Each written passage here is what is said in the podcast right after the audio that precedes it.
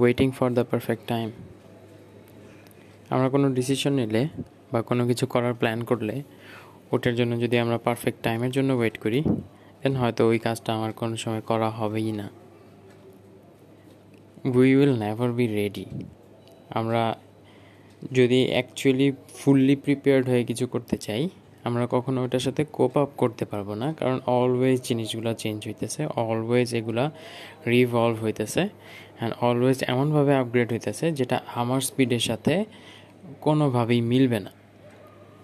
দেখা যাবে যে ওইটার স্পিড যদি একশো হয়, আমার হয়তো স্পিড ওয়ান হ্যাঁ তো আমি কখনো এমনভাবে প্রিপেয়ার হইতে পারব না যে ওই জিনিসটা আমি ফুললি শিখে নামতেছি। কারণ ওই জিনিসটা তো থামতেছে না রিভলভ করা তাই না? ইভলভ হইতে হইতে ওইটা এমন একটা পর্যায়ে যেতেছে যেটা আমরা হয়তো আর কোপ আপ করতে পারব না।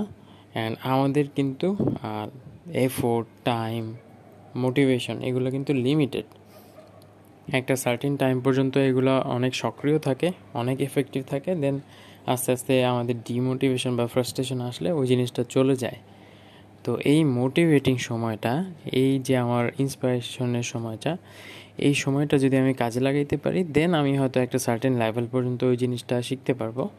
তারপর আমি হয়তো এটা কাজে লাগাই, একটা সার্টেন টাইম পর্যন্ত ওটার থেকে রিওয়ার্ড পেতে পারি, তাই না?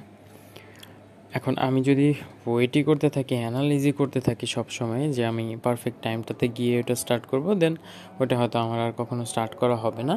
অ্যান্ড এই যে আমি এই টাস্কটা স্টার্ট করলাম না হ্যাঁ এটা কিন্তু আমার সাবকনশিয়াস মাইন্ডে একটা ফেলিওর হিসেবে থেকে যাবে। হয়তো আমি স্ট্রং মাইন্ডেড আমি হয়তো এটাকে পাত্তা দিতেছি না, কিন্তু সাবকনশিয়াস মাইন্ডে কিন্তু এটা রয়ে যেতেছে একটা ফেলিওর হিসেবে। তো এই জিনিসটাই আপনি যখন আবার নতুন কোনো একটা ইনিশিয়েটিভ প্ল্যান করবেন, তখন আপনাকে সাবকনশিয়াস মাইন্ড বারবার রিমাইন্ডার দিবে যে, তুই কিন্তু কোনো টাস্ক শেষ করস না। তাই না? এরকম প্ল্যান আগেও করা হয়েছিল, যেগুলি করা হয়নি। তো এই যে নিজের থেকে যে একটা ডিমোটিভেটিং সাউন্ড পাওয়া হ্যাঁ নিজের সাবকনশিয়াস মাইন্ডের থেকে সাপোর্টটা না পাওয়া, এটাই আর ওই নেক্সট কাজটা করতে দেয় না। অ্যান্ড এইভাবে আমাদের ফেইলিওরের লিস্টটা কিন্তু জমতে থাকে। তো যখন আমি কোনো একটা টাস্ক স্টার্ট করতেছি, কোনো একটা কিছু আমি প্ল্যান করতেছি, ওইটা এমনভাবে প্ল্যান করতে হবে যেন ওইটা আমি শেষ করতে পারি বা শেষ করার মতো আমার টাইম অ্যান্ড রিসোর্স জানি থাকে। এখন আমি যদি আমার কাছেই হিরো না হইতে পারি, আমি যদি আমার কাছেই ডিটারমাইন্ড একটা পার্সন হিসেবে নিজেকে প্রকাশ না করতে পারি দেন আমি তো বাকি মানুষদেরকে পটায় লাভ নাই, তাই না? আমি যদি নিজেকেই এটা কনভিন্স করতে না পারি যে আমি যেটা শুরু করে, এটা শেষ করি দেন কিন্তু আমার আলটিমেটলি কোনো একটা কিছু কমপ্লিট হইতেছে না বা কোনো একটা কিছু অ্যাচিভ হইতেছে না। আর এইগুলোই যখন আস্তে আস্তে জমবে, তখন আমার বাকি টাস্কগুলো হবে না, যেগুলো হয়তো ভালো অপটিমাল টাইমে আমাদের কাছে আসছে।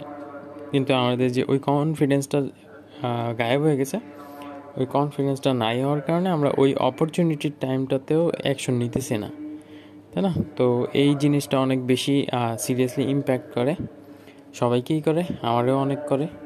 তো ট্রাই করতেছি ওভারকাম করতে, কিন্তু এই জিনিসগুলো রিয়েলাইজ করতে পারাটা অনেক ইম্পর্ট্যান্ট অ্যান্ড রিয়েলাইজ করলে আইডেন্টিফাই করতে পারলে দেন ওটা রিকভারিতে কাজ করা যায়। কিন্তু আমি যদি আইডেন্টিফাই না করি, জিনিসগুলো যদি এইভাবে সামনে থাকেও অদেখার মতো থাকে তাহলে কিন্তু আমার আলটিমেটলি সব দিক দিয়ে লস তো এতটুকু ছিল শেয়ার করার। বেস্ট অফ লাক আল্লাহ হাফেজ।